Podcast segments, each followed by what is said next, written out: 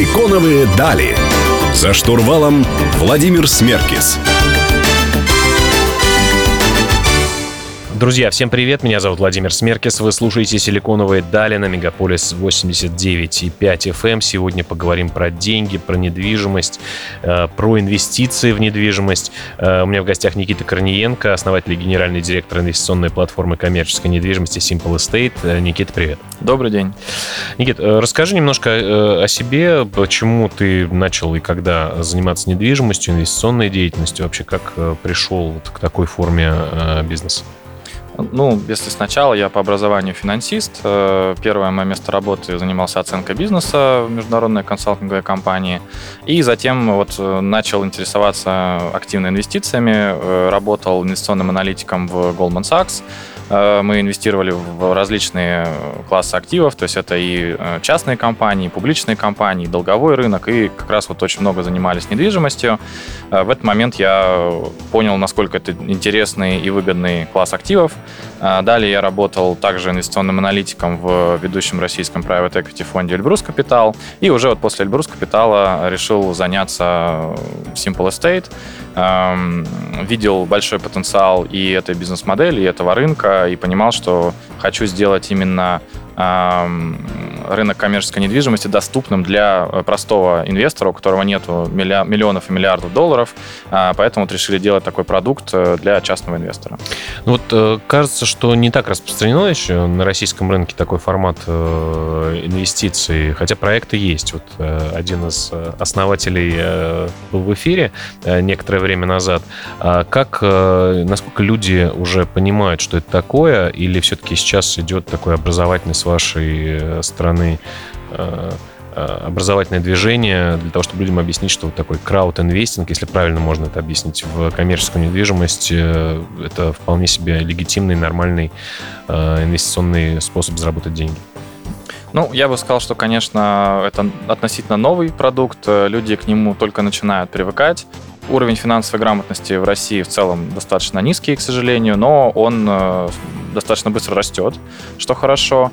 И большинство инвесторов все-таки, особенно инвесторы в недвижимость, это такие консервативные инвесторы, которые хотят э, покупать кирпичи, которые хотят их потрогать, посмотреть, и они хотят, чтобы в выписке из ЕГРН было их имя, э, поэтому любые финансовые продукты, которые позволяют это делать выгоднее, удобнее, с меньшими рисками, с меньшей суммой, э, для них пока кажутся немножко э, странными, но мы видим, как рынок меняется, и за последние пять лет э, все больше и больше инвесторов начинают, в принципе, пользоваться какими-то инвестиционными продуктами. То есть количество э, инвесторов, например, брокерских счетов на э, московской бирже выросло там, с пары миллионов до больше, чем 15 миллионов за последние пару лет. И инвесторы также приходят на инвестиционные платформы там, с займами и в том числе используют продукты коллективных инвестиций в коммерческую недвижимость. И поэтому я бы сказал, что да, мы мы с коллегами по цеху, вот правильно, правильный термин, я бы не называл э, конкурентов. Ну, потому что рынок только формируется. Да, да потому что рынок, рынок очень маленький, да, рынок действительно только формируется, и места хватит точно всем, э, поэтому это хорошо, когда на этом рынке много игроков, потому что эти игроки вместе с нами, и мы вместе с ними, да, образовывают рынок, и э, весь рынок растет, и от этого выигрывает каждый из игроков. Для того, чтобы было более понятно вообще, как, как это все выглядит. То есть вы приходите э, на рынок, э, в вашем случае это Россия, да? Да. Смотрите на объекты потенциально инвестиционно интересные, Э, покупаете его целиком, а потом предлагаете кусочки со своей комиссией ряду инвесторов. Так это выглядит? Если коротко, да, то именно так. То есть наша задача прежде всего это найти инвестиционно привлекательный объект э, коммерческой недвижимости. Мы смотрим э, Москва и города-миллионники, Москва, Московская область, города-миллионники. Смотрим по формату, ну, практически все форматы коммерческой недвижимости, но приоритет это стрит-ритейл и склады. А, находим объект, анализируем его по всем параметрам, да, это коммерческий, э, технический, юридический due diligence, если все устраивает, объект действительно выгодный, а, надежный, стабильный, э, с низкими рисками, мы его приобретаем, организовываем сделку, а, упаковываем этот объект в, в нашем случае это акционерное общество, у некоторых э, других игроков это могут быть ПИФы, это могут быть еще какие-то структуры, у нас это акционерное общество с двумя видами акций, и инвесторам предлагаем купить долю в этом объекте через покупку акций в, соответственно, да. либо в компании. долю, долю в компании, да, то есть они покупают привилегированные акции, а через эту компанию они владеют долей в объекте недвижимости, потому что кроме объекта недвижимости в компании ничего нет, у нас один объект, одна компания. И все это происходит онлайн через нашу инвестиционную платформу. Мы работаем по 259 ФЗ, это закон об инвестиционных платформах. У нас есть лицензия Центрального банка на, эту, на этот вид деятельности. Все происходит онлайн, они заходят на наш сайт, э, оставляют заявку и инвестируют. Друзья, продолжим беседу с э, Никитой через несколько минут. Меня зовут Владимир Смеркис, не переключайтесь.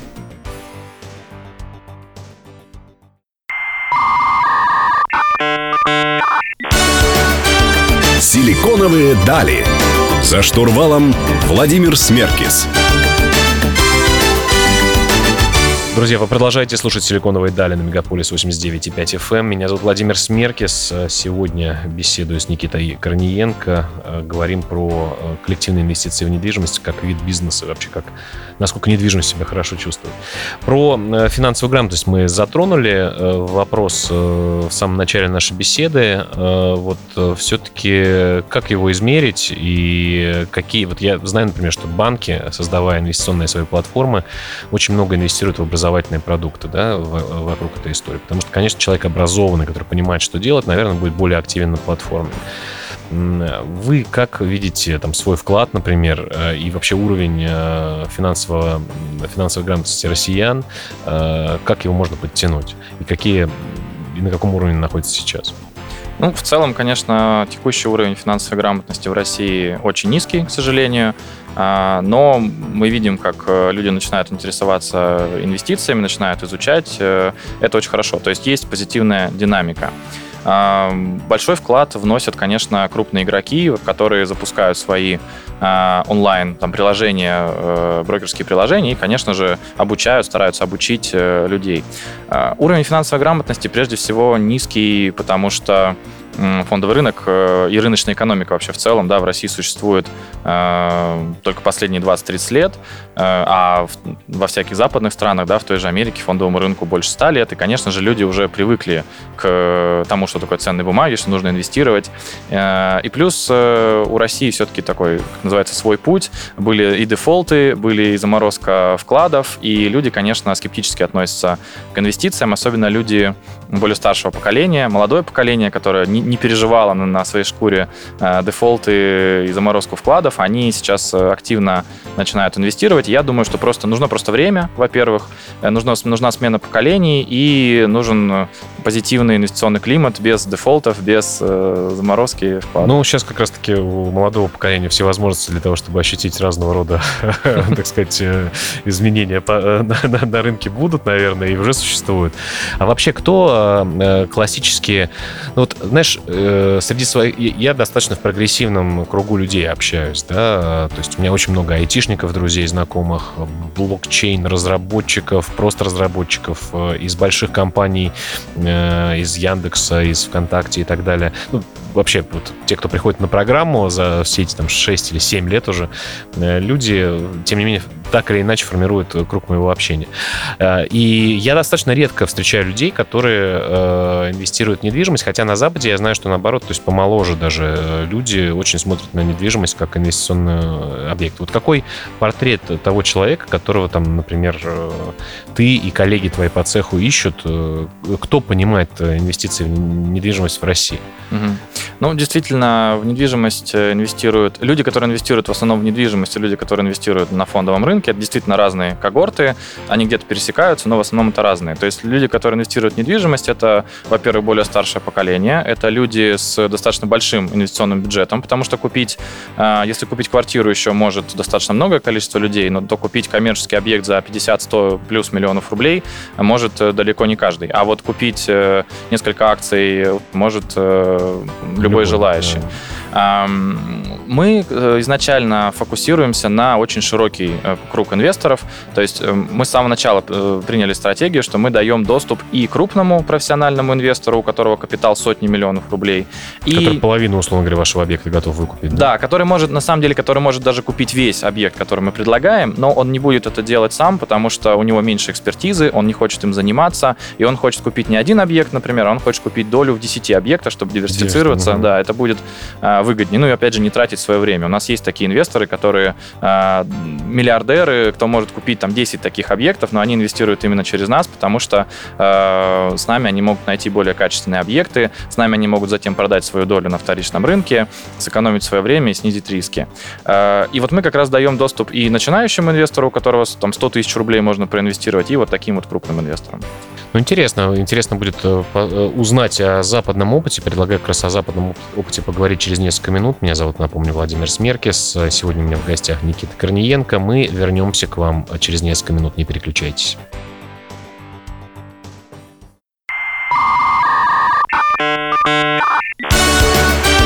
Силиконовые дали. За штурвалом Владимир Смеркис. Друзья, вы продолжаете слушать «Силиконовые дали» на Мегаполис 89,5 FM. Сегодня говорим про коллективные инвестиции в недвижимость, э, про такой новый формат э, инвестиционного предложения для российского рынка, э, новый относительно. Но на Западе, Никита, насколько я знаю, эта история достаточно развита. Можешь привести каких-то пару примеров компаний, там их капитализации, насколько это большая, большая действительно категория на западных рынках и на каких рынках это очень популярно?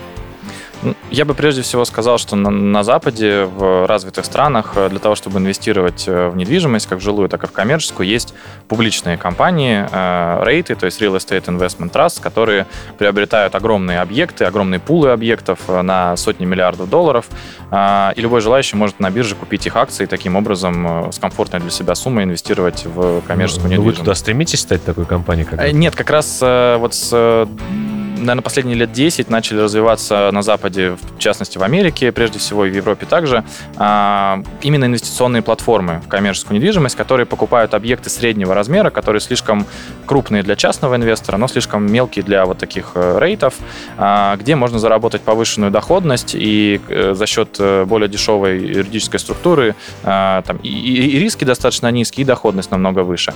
Мы вот как раз идем по этой бизнес-модели. В России, во-первых, ну, очень мало вариантов инвестировать в какие-то публичные фонды э, недвижимости. У нас есть ПИФы, но они мало развиты, и там есть ряд своих э, недостатков.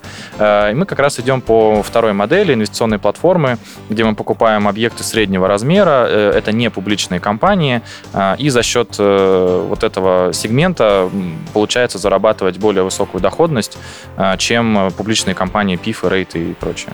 Но в недвижимости, так же как на люб... Э, с любыми инвестиционными инструментами, э, high risk, high reward действует модель. То есть, условно говоря, чем выше потенциальная доходность, тем и риск э, больше. Э, то есть, так ли это или, или не совсем?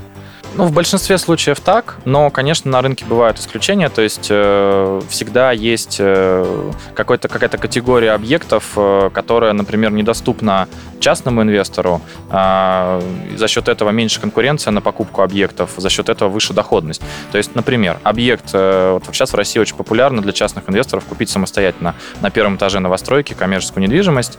Э, это объекты там 50, 100, 200 квадратных метров ценой до 50 миллионов миллионов рублей, иногда до 100. А, на них очень высокая конкуренция, потому что достаточно много людей в Москве особенно может купить такие объекты. У них очень высокая цена, э, и за счет, именно за счет высокой цены у них появляются высокие риски. А вот объекты в несколько сотен миллионов рублей уже может купить себе далеко не каждый, поэтому там риски, я бы сказал, ниже, а доходность выше. Поэтому создается такой небольшой дисбаланс. Но в целом, конечно же, есть объекты с более высокой доходностью, обычно они с более высоким риском. Понятно. Ну, э, то есть, получается, модель рейтов в России, наверное, вряд ли э, произойдет, или она есть? Есть аналог, то есть вот российские пифы недвижимости, это создавались для того, чтобы быть именно аналогом рейтов, но пока что они не получили какого-то широкого распространения. Они набирают обороты, это отличная модель, ничего плохого сказать не могу. Мы, мы работаем просто в другом сегменте, и если человек хочет инвестировать в коммерческую недвижимость, я бы порекомендовал быть и там, и там, то есть опять же диверсифицироваться. А какие еще есть э, стоп-факторы для того, чтобы инвестиции в коммерческую, в частности, недвижимость э, развивалась в России? Я бы разделил на две категории. То есть первое это инвестиции в коммерческую недвижимость без каких-либо структур. Это вот просто напрямую покупка объекта. Тут первый самый очевидный фактор это, конечно же, размер. А, то есть не каждый может там 100 миллионов рублей вложить в один объект. Ну и, конечно же, это достаточно специфичный сегмент, в котором нужно иметь определенную экспертизу, нужно иметь э, время и ресурсы для того, чтобы заниматься управлением этим объектом. А, большинство инвесторов останавливает именно эти два фактора, и они покупают, например, классические квартиры. Если мы смотрим какие-то инструменты коллективных инвестиций, то прежде всего, конечно же, финансовая грамотность. А, большинство людей, э, когда им предлагаешь инвестировать в недвижимость и рассказываешь про юридическую структуру, в которой есть либо пифы с паями, либо акционерное общество с акциями, у людей начинается у многих ступор, а, они спрашивают, ой, акции, я хочу инвестировать в недвижимость, а не в акции, и многие просто в силу низкой финансовой грамотности пугаются и уходят э, инвестировать в намного более рискованные варианты, намного менее доходные варианты, э, но в которых э, они, может быть, больше понимают, они думают, что они больше понимают. Ну, надеюсь, в том числе и эта программа сегодняшняя будет неким таким Э, некой образовательной для многих инвесторов э, штукой, которая поможет э, понять, что же такое коллективные инвестиции в коммерческую недвижимость и новые инвестиционные продукты. Друзья, у меня в гостях Никита Корниенко. Вернемся к вам совсем скоро. Не переключайтесь.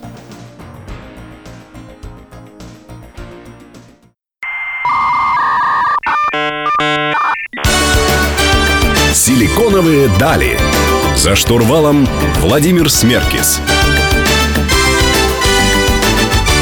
Друзья, вы продолжаете слушать «Силиконовые дали» на Мегаполис 89.5 FM. В студии по-прежнему Владимир Смеркис. Сегодня говорю с Никитой Корниенко. Вот э, хотелось бы поговорить про страхи, про стоп-факторы. Вообще, насколько э, российск... Вот лично для меня, на моем примере, может быть. Я, во-первых, боюсь и не очень хочу э, каких-то физических объектов, поскольку я на блокчейн-рынке достаточно уже давно. Я, окей, там есть какой-то портфель, наверное, наверное у меня э, на фондовом рынке. Мне это очень понятно. Мне понятны здесь риски есть э, голубые фишки, есть э, более стабильные э, криптовалюты, есть более рисковые. Здесь я могу диверсифицироваться так, как мне хочется. Я могу в стейкинг дать, там зарабатывать, я не знаю, 5, 10%, 15% годовых на доллар, например, и так далее.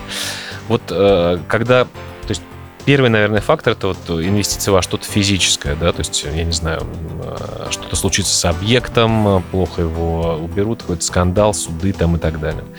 Второй фактор, наверное, который меня... Просто будет здорово, если э, ты, Никита, мне э, отреагируешь на эти возражения. Второй фактор, наверное, это э, доходность. Да? Вот насколько сейчас доходность э, в недвижимость является интересной. Потому что я уже не говорю о там, долларовом эквиваленте, да, например, потому что в свое время я там покупал квартиру, которую через там, 5 лет продал э, в долларовом эквиваленте в два раза дешевле. Это было давно. Не в этом цикле, так сказать, развития э, нашей страны. Э, вот, наверное, два основных фактора. Mm. Что ты отвечаешь вот такого рода клиентам, как я, потенциальным, э, на вот эти вот возражения?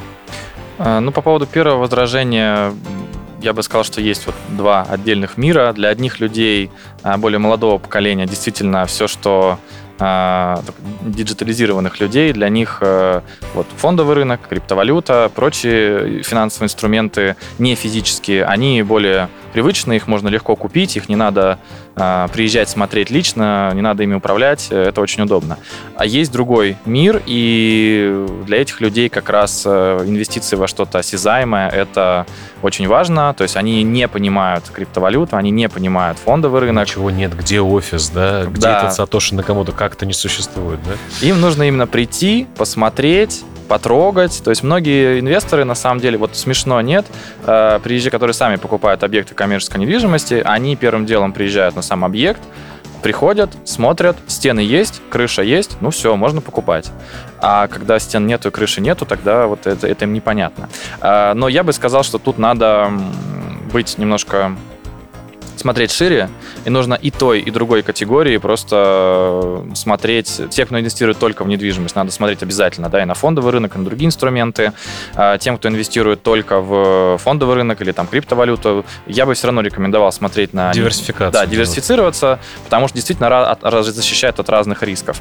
И вот я люблю приводить хорошую статистику, во что инвестируют самые богатые люди мира. Э, есть прекрасный э, Wealth Report от Найт Франка. Они спросили Ultra High Net Worth non-recourse individuals, то есть людей, у кого больше 30 миллионов долларов капитал, во что они инвестируют. 27% их портфеля в среднем составляет недвижимость, 23% акции, 17% облигаций, и дальше идут э, более так, альтернативные варианты, там, и включая криптовалюту и прочие там... Вот интересно, кстати, разобраться. Это у них, наверное, их э, собственные дворцы, в том числе входят вот эти... Э, туда входят, да, и жилая недвижимость, и дворцы, и там квартиры, это все туда входит, поэтому, конечно, вот именно инвестиционной недвижимости, наверное, меньше, чем 27%, угу. Но все-таки недвижимость в целом Согласен. занимает большую долю. А Несмотря вот... на то, что, кстати, опять-таки, возвращаясь к молодому поколению, все не нужно покупать квартиры, будем арендовать все время, да, и жить в любой стране, э, в любой стране мира, в любой точке России, если захочется, и, в общем, будем свободны. Это тоже такой же тренд есть, на самом деле. Да, да, есть, согласен. А вот второй вопрос как раз э, очень правильный э, по поводу доходности. В целом э, есть ощущение, такое восприятие, что недвижимость – это очень низкодоходный актив, и любой другой вариант перекрывает его по доходности. Я бы сказал, что и да, и нет, потому что в зависимости от того, какая недвижимость. Если мы смотрим инвестиции классические для обычного человека, привычные инвестиции в квартиры, апартаменты и для сдачи в аренду, там действительно доходность достаточно низкая, это 4-5% э, чистыми за вычетом расходов, а именно арендный годовых. доход. Да, годовых, годовых. Конечно, даже два месяца назад это казалось очень низким, сейчас, когда депозиты дают по 20%, это совсем смешно. А, но очень важно смотреть, что у недвижимости есть еще рост стоимости, а коммерческая недвижимость, например, за счет аренды дает не 4-5, а 10% годовых, и плюс она защищает от инфляции, плюс она растет в стоимости. Поэтому общая доходность недвижимости, она сопоставима с фондовым рынком. Это интересно, да. И, наверное, где-то жить и где-то находиться в бизнесе всегда будет нужно. Друзья, мы вернемся к вам через несколько минут. Оставайтесь с нами.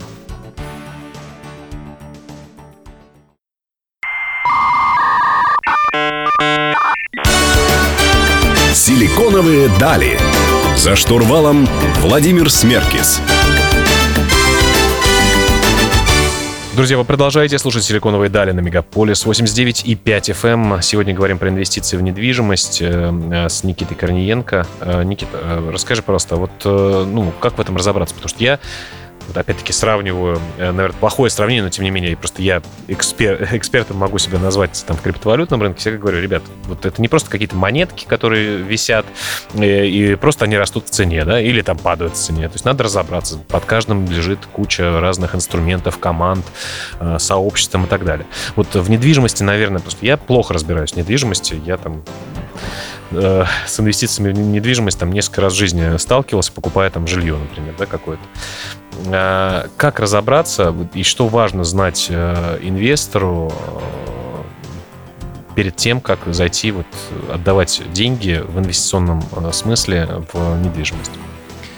Ну, во-первых, ты очень правильно говоришь, что надо разобраться. Большинство инвесторов самая главная ошибка, что они не хотят разбираться, они Смотрят, хотят... О, 10% годовых?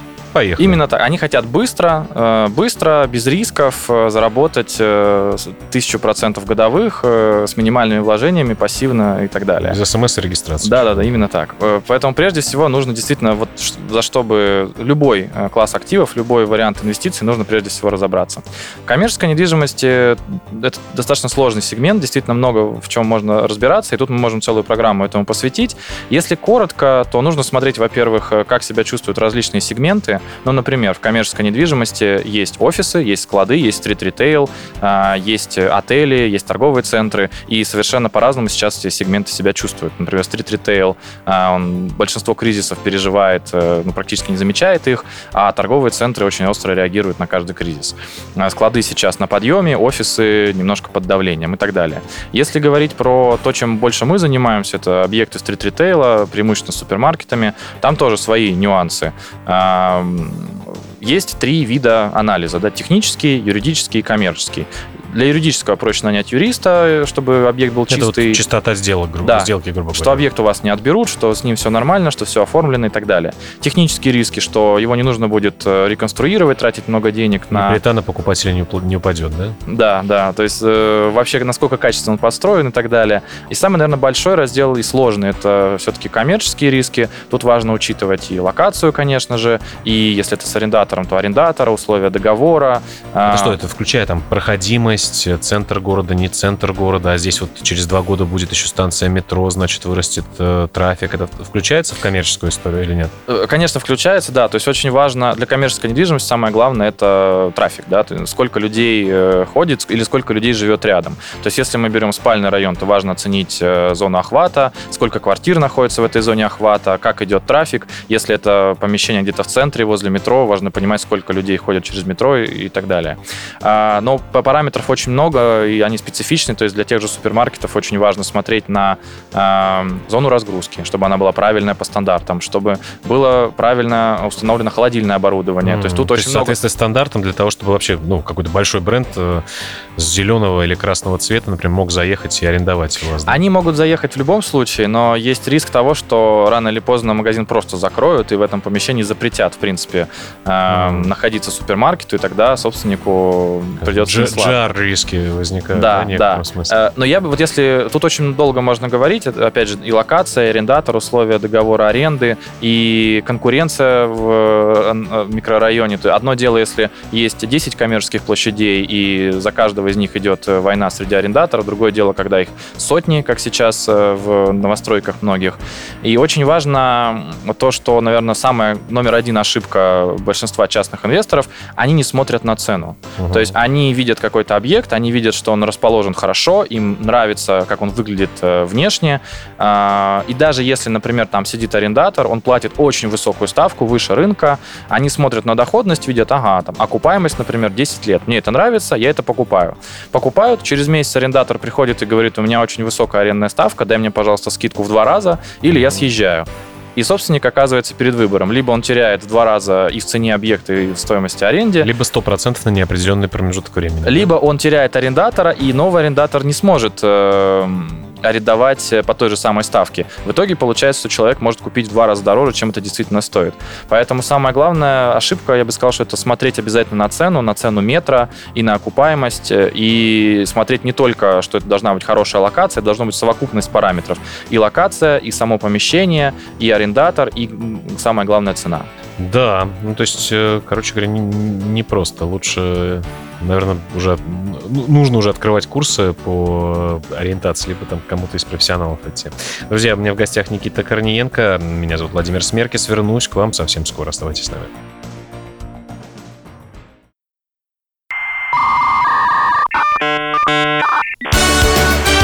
Силиконовые дали. За штурвалом Владимир Смеркис. Друзья, вы продолжаете слушать «Силиконовые дали» на Мегаполис 89.5 FM. Эм. Меня зовут Владимир Смеркис. Кстати говоря, если пропустили начало нашей программы, заходите на наш сайт siliconovые.ru или на YouTube, где этот выпуск, э, в этом выпуске вы сможете посмотреть, как мы выглядим, по крайней мере, э, и послушать дополнительные блоки. Э, но сегодня, напомню еще раз, мы беседуем с Никитой Корниенко, говорим про недвижимость. Никит, мошенники, наверное, всегда рядом с деньгами. И каким образом можно избежать, потому что я слышал много историй, когда один объект продавали там два раза, или когда один объект продавали, люди его покупали, там приходили, происходили какие-то суды, там их отбирали и все остальное. Понятно, что, наверное, к юристам обращаться, к профессионалам. Но вот э, как с мошенниками не встречаться? А, я, опять же, разделил бы, если вы покупаете коммерческую недвижимость самостоятельно, либо если вы делаете через какой-то инвестиционный инструмент.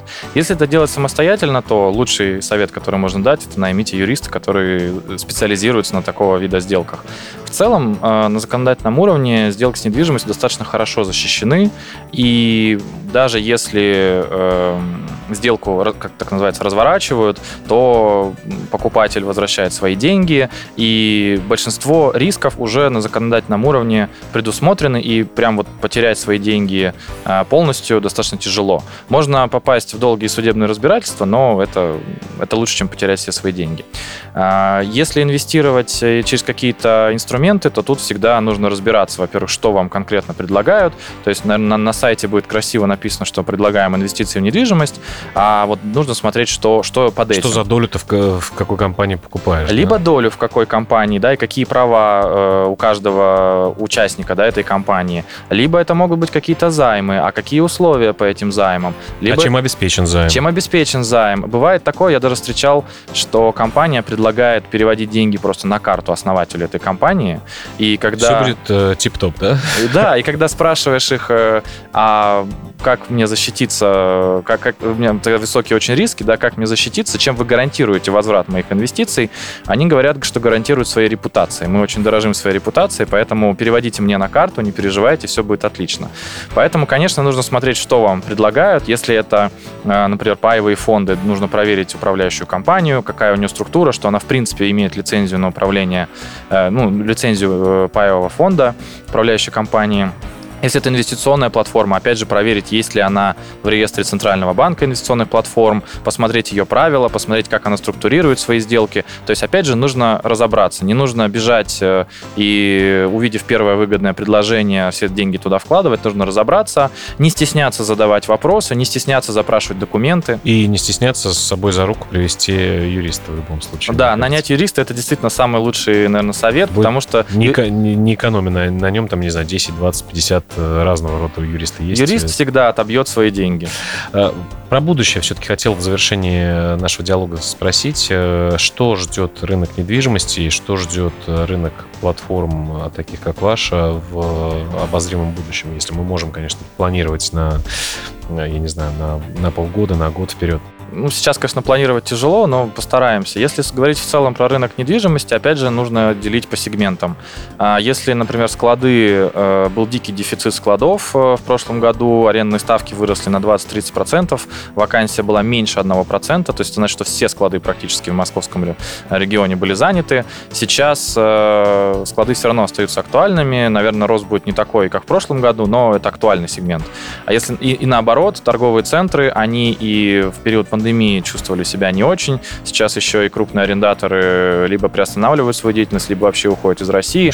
Думать надо стратегически, да, что в тяжелые, в сложные экономические времена будет всегда востребовано, да? Да, нужно смотреть именно первое, выбрать какой-то правильный сегмент. И я вот всем рекомендую смотреть на, прежде всего, на стрит-ритейл и на склады. Это актуальные сегменты, которые будут актуальны в ближайшие года. А я бы, если будет возможность у людей, все-таки э, рекомендовал, наверное, диверсифицироваться. Это, это, понимаю, это обязательно. С вашей помощью в том числе это можно сделать.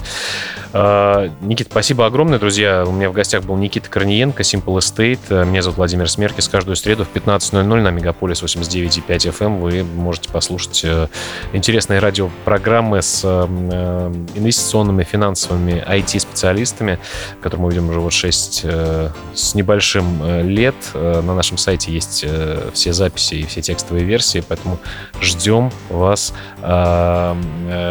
через неделю. И не забывайте э, оставлять отзывы про нашу книгу, э, которую я написал совсем недавно. В книге, которую можете сейчас купить, есть NFT-шки даже. Э, тоже на сайте siliconovой.ru есть подробности э, на эту тему. Всем пока и э, хорошего настроения.